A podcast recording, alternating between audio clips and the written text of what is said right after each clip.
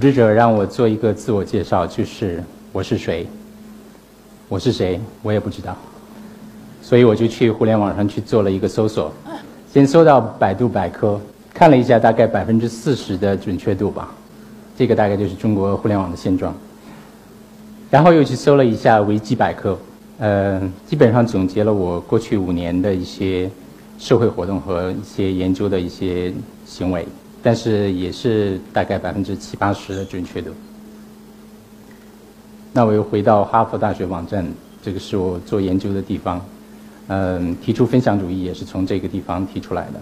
现在已经变成了一些大学的一些呃专门的课程，去研究 shareism。那今天跟大家分享的就是为什么不这样一个哲学小品？Why not？为什么说它是哲学小品？因为我们很多成年人，我们现在已经不会问为什么了。当然，问为什么不还要更往前一步，就是我们要采取行动。为什么不去做？为什么不去改变？为什么不肯定不是一个新词？因为其实我也过去过去十年，我也参与了一些网络词的新词的一些造词的运动。那这张地图是有点像地铁这个路线图啊，是我们的实验室在过去研究过去十年。中国互联网上的一些流行词，把它们串起来，大家可以看到一个演进的过程。其实还有一些新的词没有加进去。往下讲的过程之前，我先给大家一个建议。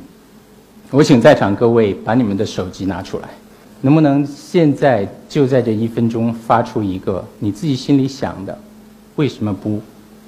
为什么不做什么？不要发为什么不来一席啊？对，所以那肯定有人在发这种话。对，那我想我们为什么不去做一些事情？实际上是受到很多心理学和神经学方面的引导。因为我们大家到了成年之后，其实我们的很多行为是下意识和无意识的。为什么这么说？我当然不想去挑战什么，我是只是想去解释。因为我们的神经系统，其实在进入成年人之后，它的可塑性会慢慢的降低。那么这个降低的过程，其实是。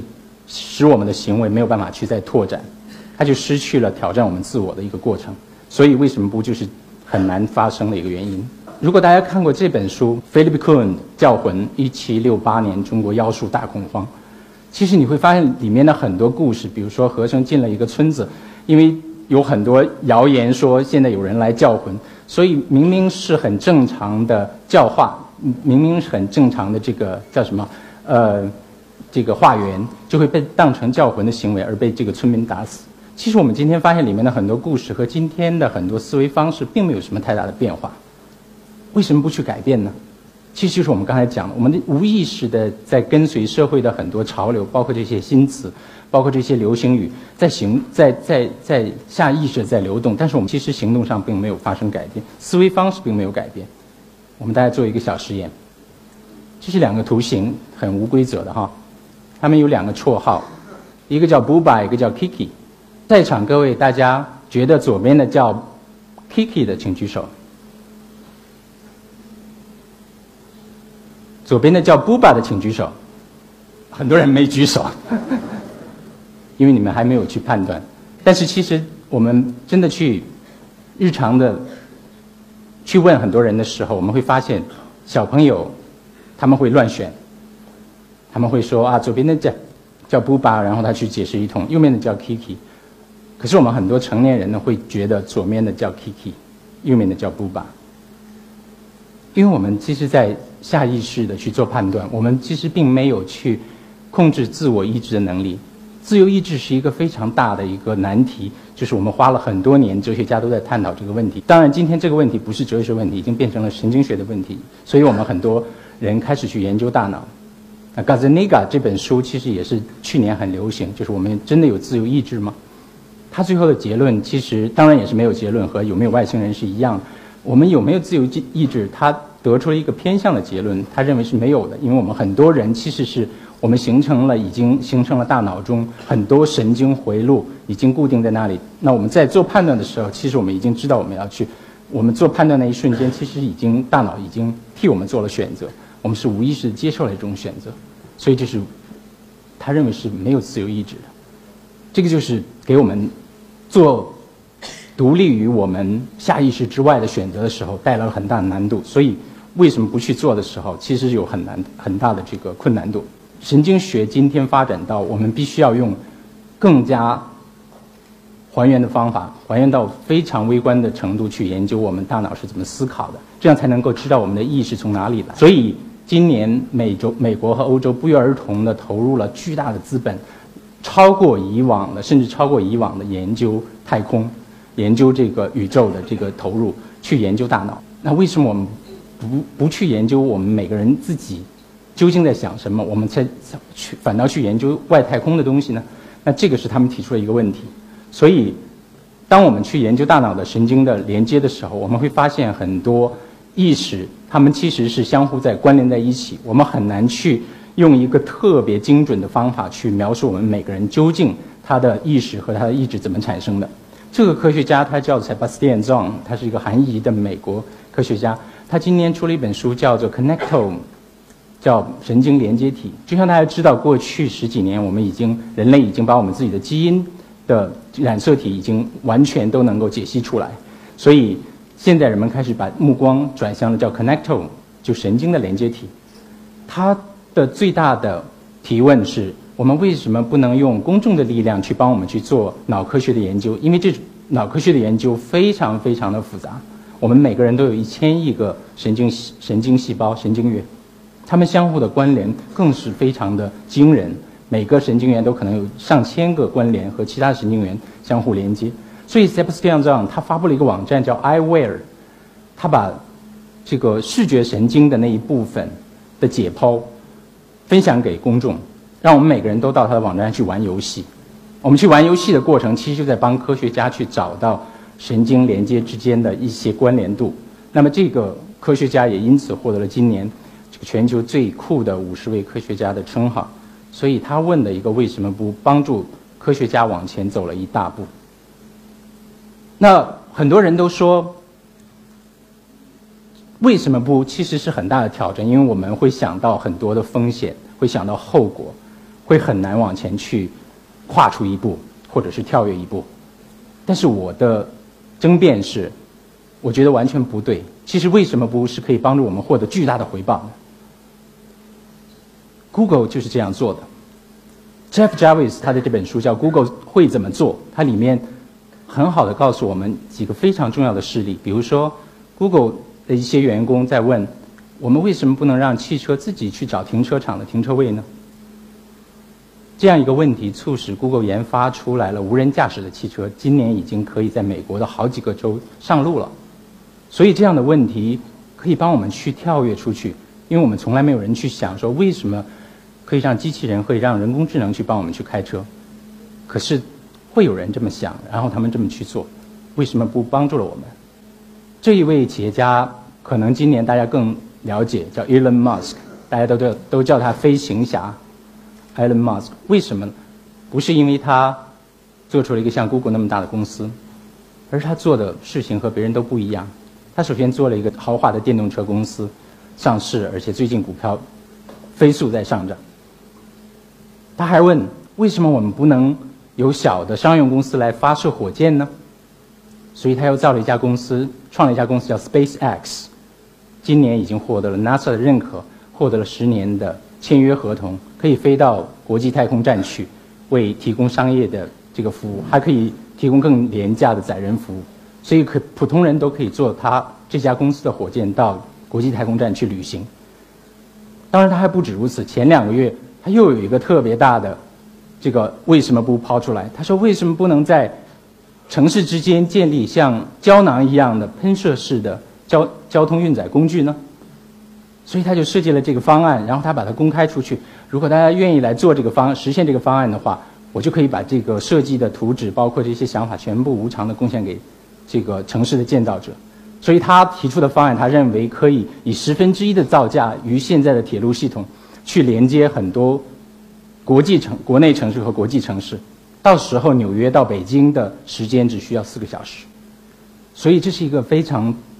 有意思的人物，我们可以去想他是怎么样去问为什么不的。下面那一排是他设计的火箭和其他国际上所有国家设计火箭的比较。载重能力，当然它是第一位。现在，另外一个很有趣的例子，就是因为我们当我在去研究为什么我们去不去分享的时候，我们想，我在想，我们人类怎么样变成我们今天的样子？因为七万年前到六万年前之间，我们从非洲走出来，我们的祖先从非洲走出来，分布到全球各地。形成了今天我们不同的人种、不同的样子，说不同的方言。那么这个过程中，我们怎么能够去发展出语言、文字、科学技术、人文，到今天丰富多彩的一些社会文化、艺术等等等等，这些东西呢，是有一个非常艰难的过程。可是为什么不分享？这个就是很多人在这个过程中去问的问题。如果我去把我今天剩余的一些，呃，鹿肉分享给我的邻居的话，会不会他明天还还给我一些其他的水果？那这个就是一个分享出去和回报的一个关系。所以这个记者他是哈佛大学 Nieman 学者，叫 Paul Salopak。他从今年起下定决心，他说：“为什么我不能重走人类的走出非洲之后的路线？”这是个非常小的问题，但是非常大的挑战。所以大家看到那个数字，他下决心用七年的时间，走过两万多英里，三千万步，从非洲的东东非，他现在已经到了阿拉伯了，一直要去走，明年会到中国。所以我们大家其实都可以去跟踪他的路线啊。我们为什么不去跟踪呢？那他就开始去走这样的一条路线，他想知道我们到发展到今天，我们人类还在经历很多挣扎，还要。去面临很多困境，那这个过程中会不会对我们有足够的启发？这是一个很好的记者。这就是分享主义的来历。其实是我就在问，为什么我们不分享？那我把它总结为我们需要跨越四个阶段。其实是第一个阶段是我们在冬眠的阶段，我们可能从祖先开始，我们开始是自己干自己的事情，自己去采果子，继续打猎。